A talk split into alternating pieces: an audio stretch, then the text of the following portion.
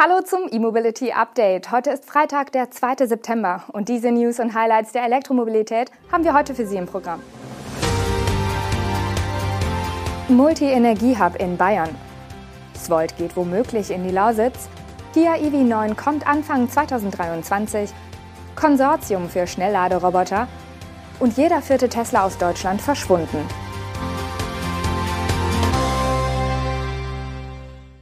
Mit dem ersten Spatenstich auf dem Gelände der Paul Group in Passau hat jetzt der Bau einer der leistungsstärksten öffentlichen Wasserstofftankstellen Bayerns begonnen. Auch ein Schnellladepark mit 10 HPC-Ladesäulen ist dort geplant. Darüber hinaus gründen die Paul Group, ein Tankstellenbetreiber und Shell ein Konsortium namens Next Mobility. Dieses soll ein ganzheitliches Konzept für mittelschwere Brennstoffzellen-Lkw realisieren. Von der Produktion der Trucks über die Wasserstoffherstellung bis zur Logistik und Betankung. Für die Brennstoffzellen-Lkw soll es an dem neuen Mobility Hub, der Mitte 2023 eröffnen soll, zwei Zapfsäulen mit einem Druck von je 350 Bar geben. Dank einer leistungsfähigen Verdichter- und Speicherlösung sowie durch den Einsatz von zwei Kompressoren sollen dort 10 Lkw pro Säule parallel und ohne Wartezeiten hintereinander tanken können. Je nach Fahrzeugmodell sind das zwischen 25 und 40 Kilo Wasserstoff in jeweils 10 Minuten. Die Anlieferung des Wasserstoffs soll über mehrere Drucktrailer sichergestellt werden.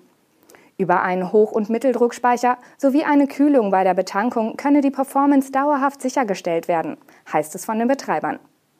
Beim Wasserstoff wird es in Passau aber nicht bleiben. Darüber hinaus soll auch ein Schnellladepark mit High-Power-Chargern an dem Standort entstehen. Die zehn Ladepunkte sollen jeweils bis zu 150 kW bereitstellen können. Ein voll integriertes, sektorengekoppeltes Energiekonzept soll das Herzstück dieses neu entwickelten Mobility Hubs bilden. Und alle Dachflächen der Anlage sollen mit Photovoltaikmodulen ausgestattet werden. Sie werden zusammen auf eine Leistung von bis zu einem Megawatt kommen. Der chinesische Batteriehersteller Svolt will sich offenbar in der Lausitz ansiedeln und ein Werk im brandenburgischen Lauchhammer übernehmen, wo Vestas bis vor kurzem Flügel für Windkraftanlagen produziert hat. Wie die Lausitzer Rundschau und der RBB übereinstimmend berichten, hat Zwolt am 9. September zu einer Pressekonferenz nach Lauchhammer eingeladen. In diesem Rahmen könnten die Pläne offiziell vorgestellt werden. Was Zwolt in der Lausitz genau vorhat, ist bislang jedoch nicht bekannt.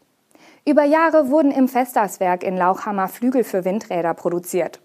Aus wirtschaftlichen Gründen hat der dänische Mutterkonzern den Standort allerdings Ende 2021 aufgegeben. Angeblich soll unter höchster Geheimhaltung in den vergangenen Monaten ein Nachfolger gesucht worden sein. Nun könnte Svolt das Werk übernehmen. Wie hoch der Termin in der kommenden Woche angebunden ist, zeigt auch die Gästeliste. Auf dieser stehen neben dem Svolt-Europachef auch Brandenburgs Wirtschaftsminister Jörg Steinbach und Ministerpräsident Dietmar Woidke. Hintergrund der Ansiedlung dürfte die im vergangenen Jahr geschlossene Batteriekooperation mit BASF sein. Der Chemiekonzern errichtet in Schwarzheide, wenige Kilometer von Lauchhammer entfernt, eine Kathodenmaterialfabrik samt Recycling-Pilotanlage.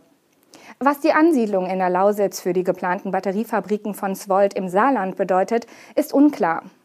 Bei den weltweit größten Herstellern von Batterien für Elektroautos liegt Svolt derzeit auf Rang 10. Kia hat erste Einblicke in das finale Testprogramm des EV9 gegeben und kündigt dessen Weltpremiere für das erste Quartal 2023 an. Derzeit finden aber noch Testfahrten mit getarnten Prototypen in Südkorea statt. Das große Elektro-SUV, das Kia im November 2021 mit einem Konzept angekündigt hatte, ist das zweite batterieelektrische Serienmodell der Marke auf Basis der neuen 800-Volt-Plattform. Diese nutzt bisher nur der kompaktere EV6. Der große Bruder EV9 wird 2023 auf den Markt kommen, auch in Europa. Das über einen Zeitraum von 44 Monaten entwickelte Modell wird derzeit im globalen Forschungs- und Entwicklungszentrum im koreanischen Namyang letzten Prüfungen unterzogen. Diese letzte Testphase beinhaltet unter anderem ein Offroad-Programm. Dabei soll der EV9 laut Kia seine Kletterfähigkeit, aber auch seine Zuverlässigkeit bei Fahrten durch tiefes Wasser unter Beweis stellen. Neben den Tests in Namyang kündigen die Koreaner aber auch Straßentests unter anderem in Belgien an.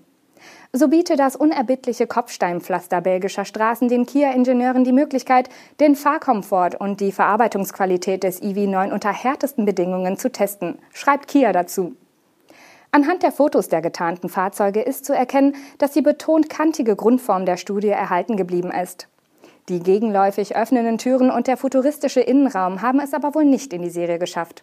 Auch wenn Kia den Blick in den Innenraum auf den Fotos geschickt verhindert. Als WLTP-Reichweite des neuen Elektroflaggschiffs wurden bisher bis zu 540 Kilometer mit einem elektrischen Allradantrieb in Aussicht gestellt. Müssen wir fürs Schnellladen von Elektroautos in Zukunft gar nicht mehr aussteigen, um den Stecker mit dem Fahrzeug zu verbinden? Das ist jedenfalls das Ziel des Forschungsprojekts Rockin Eco. Dabei geht es um die Entwicklung und Demonstration einer standardisierten Roboter-Schnellladelösung. An dem Konsortium sind die Autohersteller Audi, BMW, Mercedes, Porsche und Ford beteiligt. Aber neben weiteren Firmen auch der Schnellladekabelexperte Huber und Suna und der TÜV Süd. Angestrebt wird die Entwicklung der weltweit ersten herstellerunabhängigen, vollautomatischen, benutzerfreundlichen und effizienten Schnellladelösung, wie es auf der Projektwebseite heißt. Um dies zu erreichen, sollen die Anforderungen an das automatisierte Laden in Normen und Standards für die Industrie überführt werden.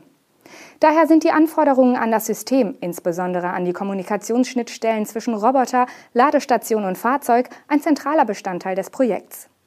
Die Lösung besteht aus einem Roboter-Ladegerät, welches das Ladekabel autonom handhaben soll und an ein Elektrofahrzeug anschließt. Weitere essentielle Komponenten sind ein optimiertes HPC-Kabel, automatisierte Ladeklappen auf der Fahrzeugseite und Schnittstellen zwischen allen Teilen im Ökosystem. Anhand der festgelegten Anforderungen sollen die einzelnen Komponenten weiterentwickelt und zu einem Prototypen kombiniert werden. Auf einem Testgelände sollen die Autohersteller den Laderoboter anschließend mit ihren Elektroautos testen können, heißt es weiter. Das Projekt wird vom Bundesverkehrsministerium gefördert und läuft bis März 2024.